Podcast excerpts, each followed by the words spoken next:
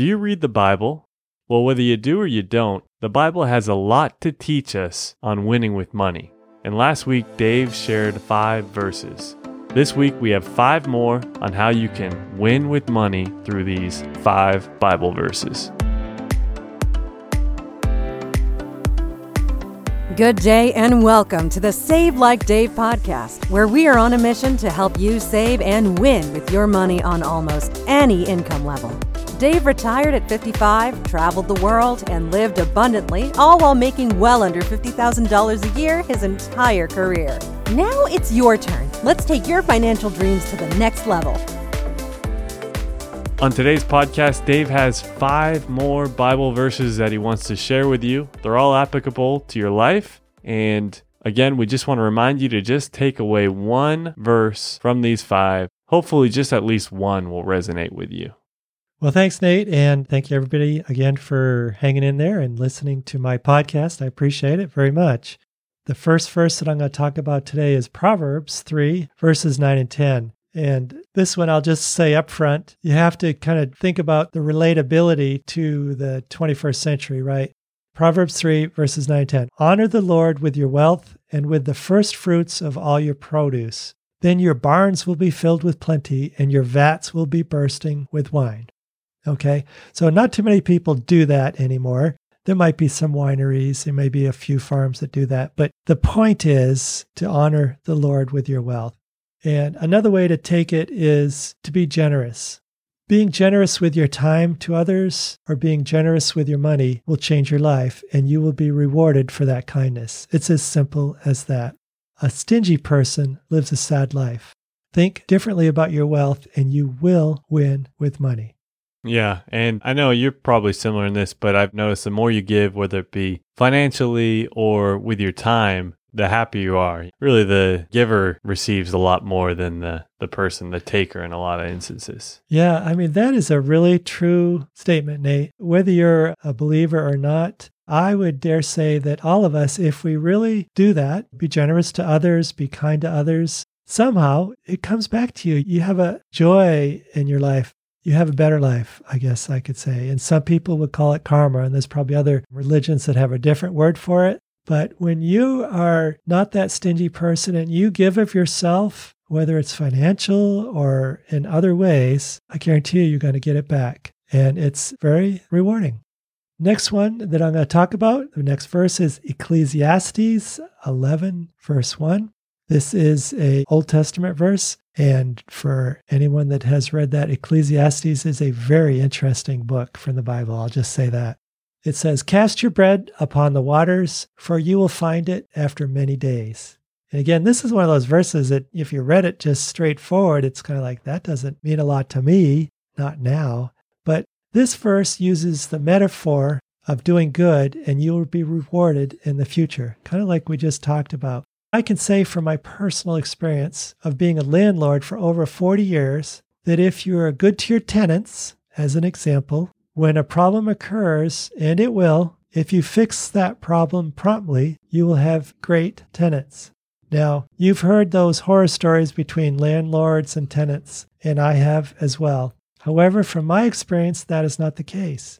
Treat everyone with kindness and look out for their best and not just your own, and you will win in the real estate game.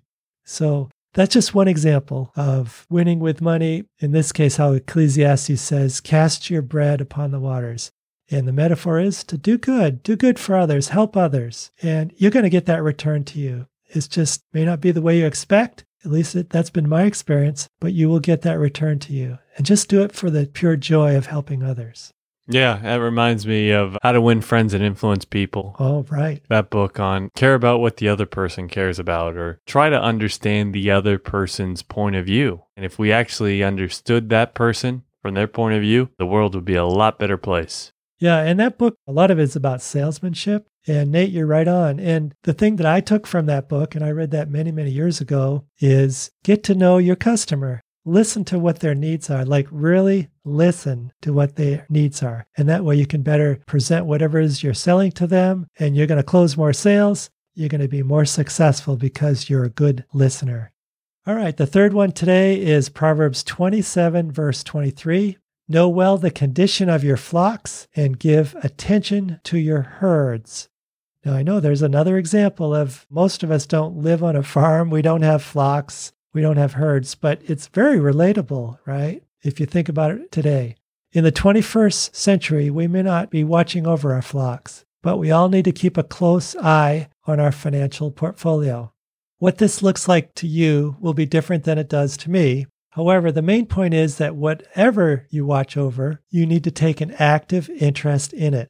What that looks like for me is that I regularly view my Vanguard and Fidelity portfolio. These are brokerage accounts where I have my money, and I look to see if I need to make adjustments. For example, I annually adjust my mutual funds. In my case, and this is very rough, I have other things, but in my case, it's about 60% equities, or you could say stocks, and 40% bonds. So say, for example, the stock market has an exceptionally good 1 year, then I will sell some of that and put it back into bonds or cash. Doing that gives me a more balanced portfolio that allows me not to worry about my money if the market tanks, and it will. So my point is, you may not be super excited about finances once you start earning money and you start investing in the stock market, but you need to know enough, do what's best for you and your family.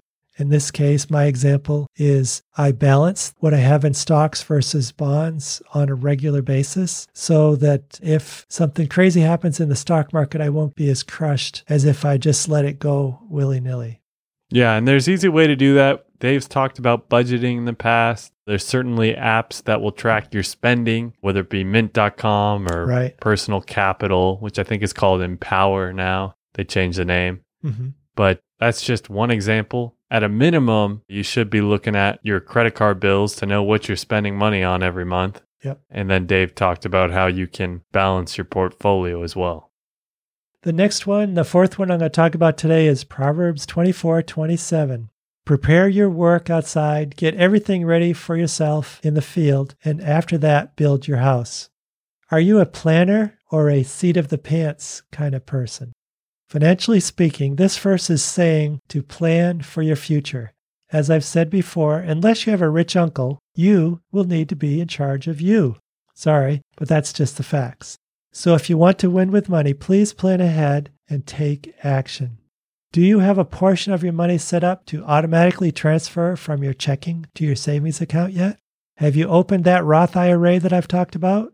If you've done that in the last year, let me know. I'd be curious. I'd love to hear a success story. If you put that off, decide this day to do it. Pick a specific day this week that you will accomplish this, and then you will be on your way to building that house. Yeah, and I think it's really easy, especially nowadays with everyone being busy, and there's a lot of distractions nowadays, whether it be on the phone or computer or work. As Dave mentioned, just put the Roth IRA, or put this balance your portfolio, or set a budget, put that on your calendar. Yep. Set it as something that's important. Put it like it's a work meeting for you, because at the end of the day, you have to be proactive about it and not be reactive. Yep. Very good.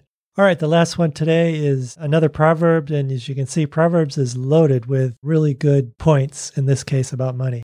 Proverbs 19 verse 17 says, whoever is generous to the poor lends to the Lord, and he will repay him for his deed. Simply be generous.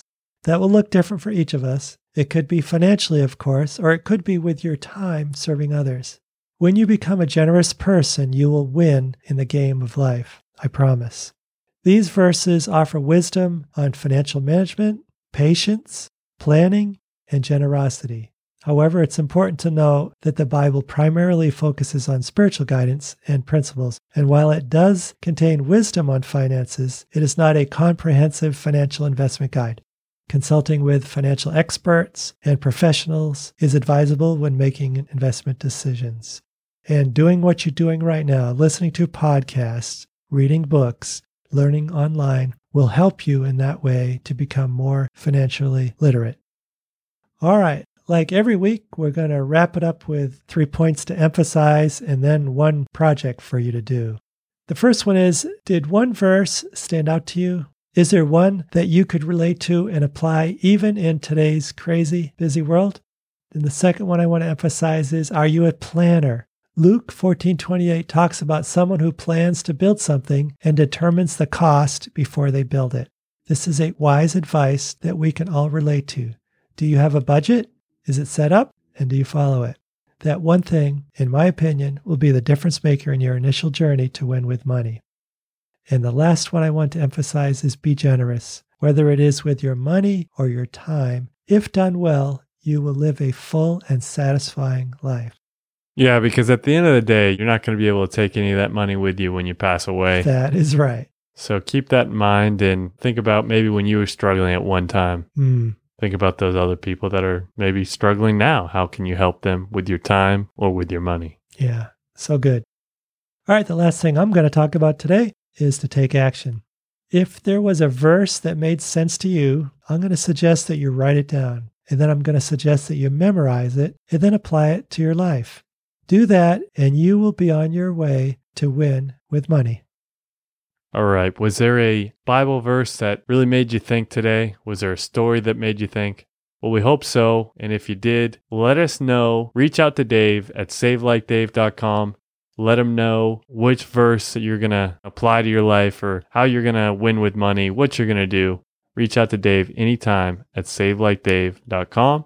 That's a free service we offer. And on next week's podcast, we have a sad stat to share. Only 1 in 10 lower income workers aged 51 to 64 have any money saved for retirement. Well, that's truly awful news. Don't be one of the 90% with no savings in retirement. Come join Dave next week as he shares 5 reasons why and 5 ways you can think differently about money so that you will have an awesome retirement. And lastly, we know we shared 5 different Bible verses this week, but Dave has one more that we're going to end with. All right. It is Proverbs 21, verse 20. Precious treasure and oil are in a wise man's dwelling, but a foolish man devours it.